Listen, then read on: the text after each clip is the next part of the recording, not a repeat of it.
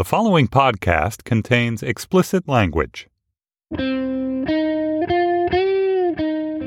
It's Thursday, June 29th, 2017. From Slate, it's The Gist. I'm Mike Pesca. There is a Facebook ad starring Dana Loesch that says this They use their media to assassinate real news. They use their schools to teach children that their president is another Hitler. They use their movie stars and singers and comedy shows and award shows to repeat their narrative over and over again. Okay, they're liberals, or even worse, liberal elites. Common complaint about liberal elites it's set to music. The visuals are a montage of black and white high speed pictures. When they talk about award shows, there's a picture of the Frank Gehry designed Disney concert hall. So that is triggering resentment of elites. Let's continue. Make them scream racism and sexism and xenophobia and homophobia to smash windows, burn cars, shut down interstates and airports, bully and terrorize the law abiding until the only option left is for the police to do their jobs and stop the madness. Okay, visuals go pretty quickly from a peaceful protest to an anarchist kicking down a door. Okay, I get it. They're not comporting themselves with the journalistic integrity of the PBS NewsHour. This is an issue ad. Let's continue. The only way we save our country and our freedom is to fight this violence of lies with the clenched fist of truth. The clenched fist of truth? Is that like the gritted teeth of veracity? The flecks of spittle of two source confirmation? And I gotta say, this seems like a really impassioned, aggressive, but stirring invitation to subscribe to the Washington Examiner, possibly to sign up to become a premium subscriber to the Daily Wire.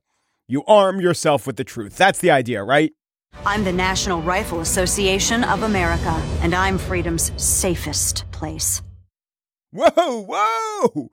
Guns, rifles.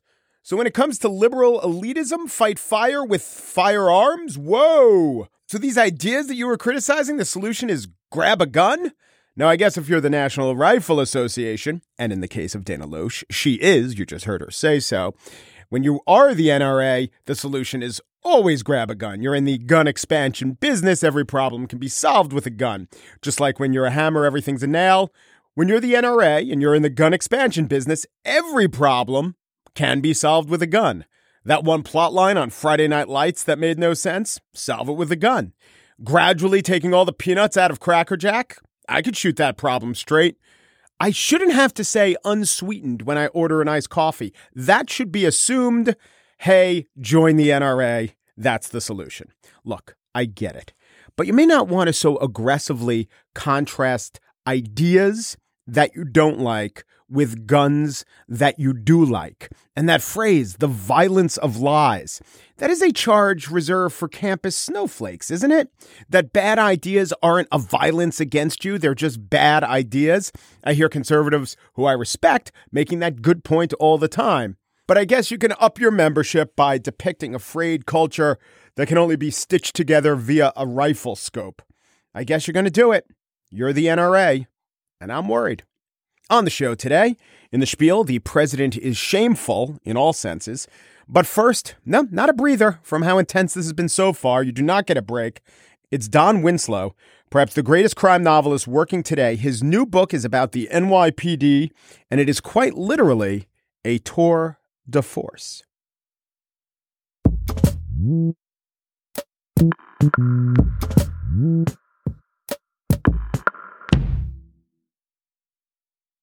There are a lot of great awards you could win in different fields. There's uh, the Jupiter Award, and at Cannes they give the Palme d'Or, which is a uh, golden palm. There's a silver and golden baton that the DuPont Awards give out. But here's my favorite award the Ian Fleming Steel Dagger.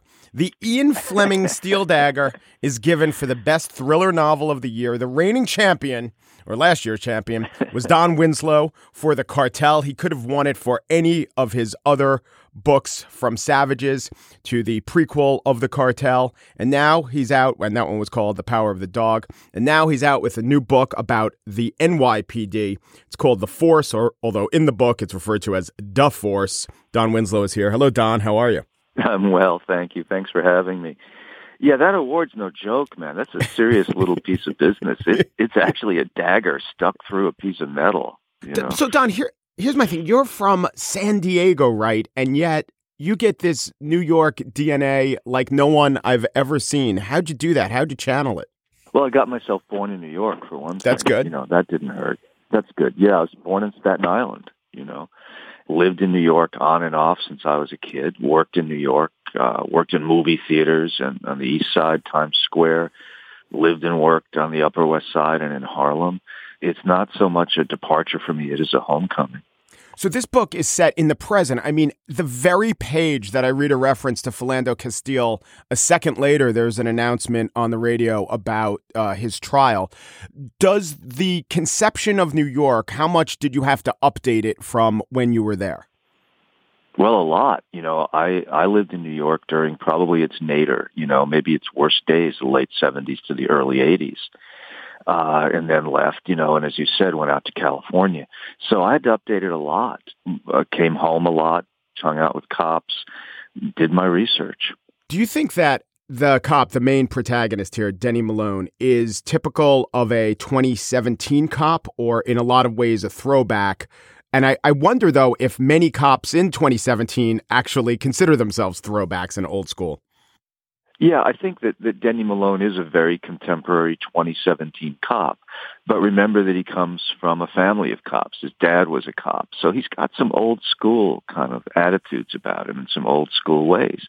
And and a lot of these guys do. You know, the, the NYPD, like a lot of police forces, are inherently kind of socially conservative and traditional.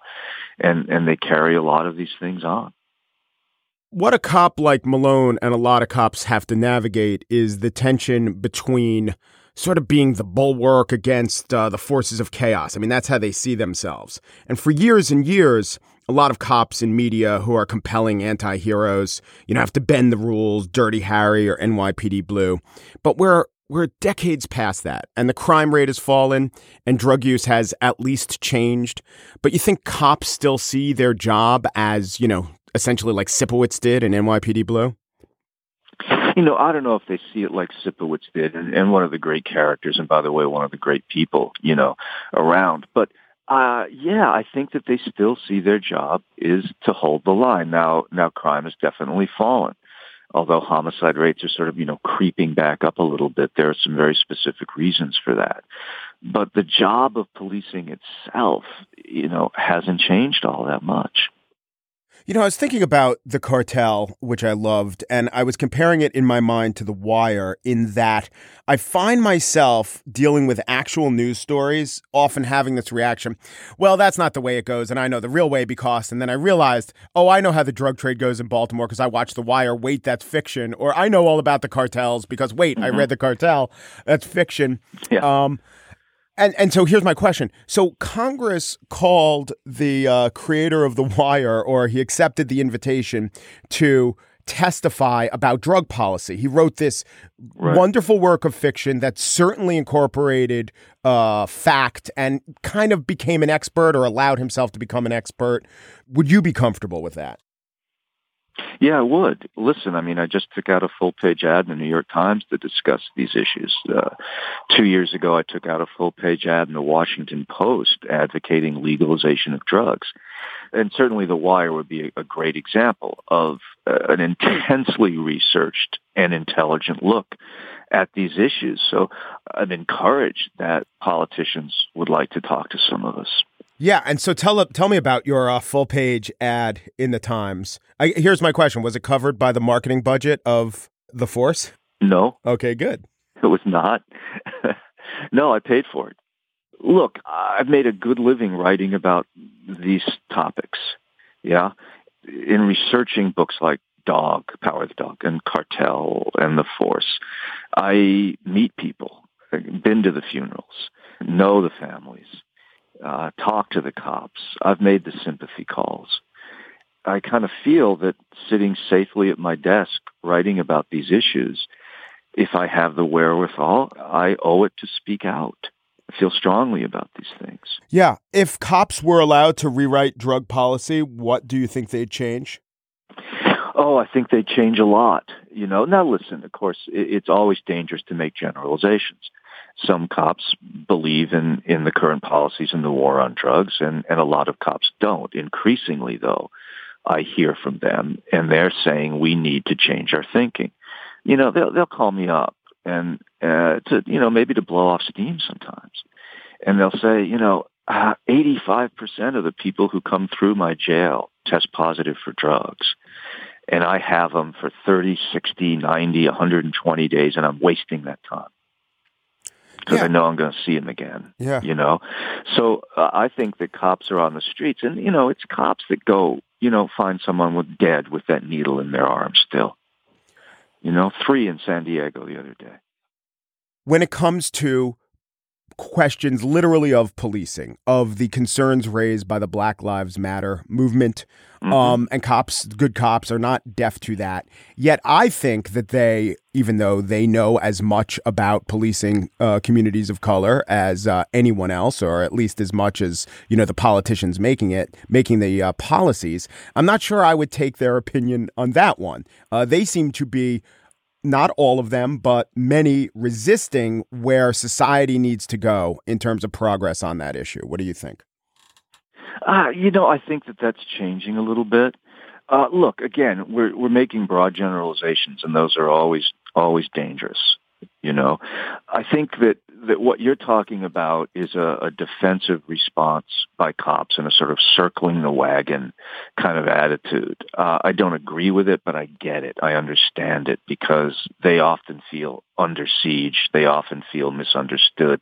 But when you're looking at a video of a kid running away and a cop shooting him in the back, I, I think most cops are going to agree. There's no excuse for that. There's no reason for that when I've talked to cops about these issues, and I have, I've asked them very directly what they think, you know, about specific cases. When you kind of push it, what you really get to is them saying some people just shouldn't be cops. And they'll look at recruiting and training issues more than anything else. What I would say, though, is the cops are no more or less racist than the society that they come from. I once interviewed David Chase, creator of The Sopranos, and he said sure. he said that he found that a lot of uh, gangsters that he studied, a lot of members of the mob, were very much influenced by media portrayals of the mafia. Like that was the way they should act. Do you ever find that goes on with police? Yeah. Listen, I, I agree with Chase on that. You know, I, I never heard the word Godfather used in that context prior to the film coming out. Yeah. They liked what they saw in that film and uh, and they imitated it. And even the Mexican cartels, you know, when the first big cartel was organized, the boss of that called himself the Godfather, in direct imitation of the culture that came out of that film. The cops do that, I think, to some extent, but I think to a lesser extent. You know, because they don't sort of have the the kind of freedom to invent themselves, if you will, that mobsters do. And I think they resist it. But are there cops who, you know, see Dirty Harry and influenced by that? Sure, of course. Uh, but I, I don't think to the extent, you know, you find it in the OC world. Did you get any word that members of actual cartels had read and in any way were influenced by your books on the cartels? Uh, yeah, I mean, they certainly had read it. I don't know to what extent they were influenced by it, but I have had word they've read it. Yeah. Did they like it, object to it, think that it uh, told the story right, glamorized them? What? Well, they they certainly said I got it right. That's good. You know, well, some liked it and some didn't. You know, and I I've, I've heard from both. You know, but that's just the nature of the business. Don Winslow is the author of The Force. You might know him from such New York Times full page ads as last Sunday. Don, thank you so much. Thank you for your time. It was great talking to you. Mike, thanks for your time. I've really enjoyed the conversation.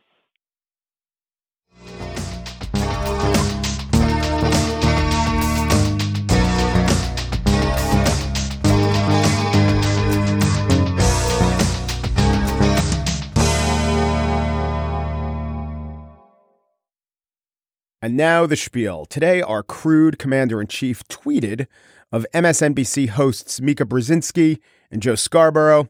Low IQ Crazy Mika, along with Psycho Joe, came to Mar a Lago three nights in a row around New Year's Eve and insisted on joining me. She was bleeding badly from a facelift. I said no. Only the meeting, which did happen, there were pictures, was well documented at the time.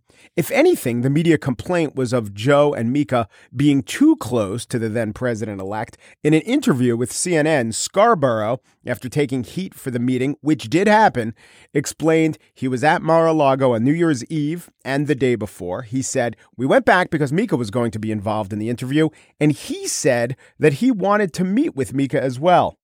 That was really the premise for the follow up on the 31st because they obviously had some very tough exchanges back and forth, and I think they just wanted to talk those through. Well, now it's six months later, and Donald Trump is attacking the woman he said he didn't meet with because her face was bleeding, even though he did meet with her, and her face doesn't appear to have been bleeding. Many in Washington were shocked, including a fair number of Republicans. Republican member of Congress Lynn Jenkins of Kansas tweeted, This is not okay. As a female in politics, I'm often criticized for my looks.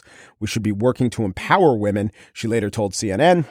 We have a lot of things that we're working on here on Capitol Hill. The Senate's wrestling with health care, how to save the broken system that we have today, and the House we're focused on tax reform and how to get the economy moving and people back to work and wages increased. Uh, we would just appreciate it if the president could focus uh, with us on doing some really good things for the American people and leave uh, comments like that uh, to himself. White House spokesperson Sarah Huckabee Sanders defended her boss this way. The president has been uh, attacked mercilessly on personal accounts by members on that program. And I think he's been very clear that when he gets attacked, uh, he's going to hit back. I think the American people elected somebody who's tough, who's smart, and who's a fighter. And that's Donald Trump. And I don't think that it's a surprise to anybody that he fights fire with fire. A fighter, I'll concede the point. Tough, he seems pretty tender. Smart, hmm. The S word I would use is not smart, it's shame. Donald Trump has an abiding sense of shame. Shame drives him. He uses shame as a cudgel, attempting to shame women for their looks all the time. And he's drawn to blood. Remember Megyn Kelly and the blood coming out of her wherever? He's obsessed with plastic surgery. He's constantly attempted to shame women who he says have had plastic surgery because, of course, none of his wives ever had or ever will. Not his current wife, who says she wants to campaign against cyberbullying. Not his daughter, advocate of female empowerment, Ivanka Trump. The real shame of the president's never ending hurdle into the muck is that nothing he can do or say can so damage his standing among his acolytes that they will turn their backs on him. Anything he says gets excused, brushed aside, in some quarters even celebrated. Now, it's true that only 43% of Republicans say that the president's use of Twitter is positive. He still has an 80% approval rating among Republicans. I don't see that changing. A vicious attack on a liberal member of the news media won't be a problem. After all, the Access Hollywood tapes didn't cause him much damage among the GOP, and that was only a vile whisper about an apolitical member of the entertainment media, though shaming comments about cosmetic surgery factored in both. To some extent, I understand an ideologue putting up with all the president's insults to get his legislative agenda passed. That's a political choice. Then there are Republicans like Ben Sasse, and he clearly doesn't like the president's values, but he does recognize that whatever President Trump's version of politics are, are more aligned with him than they're not. And it might even be something like political malpractice to pick a war with the president. Coastal liberals would like it if Ben Sasse did that. I'm not sure Nebraskans would.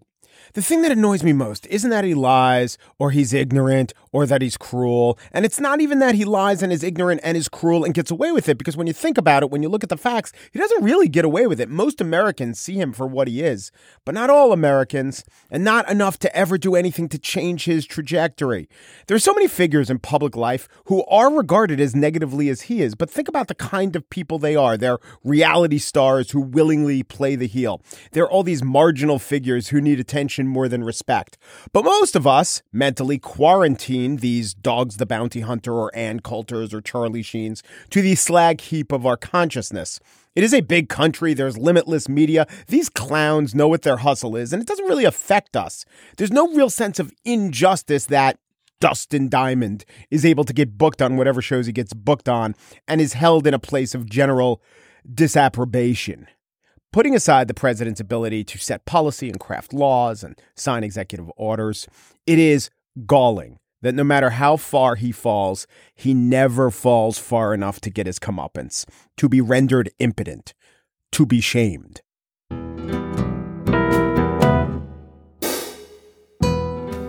That's it for today's show. Gist producer Chris Berube won the Tungsten Tweezer for achievement in the field of sliver removal.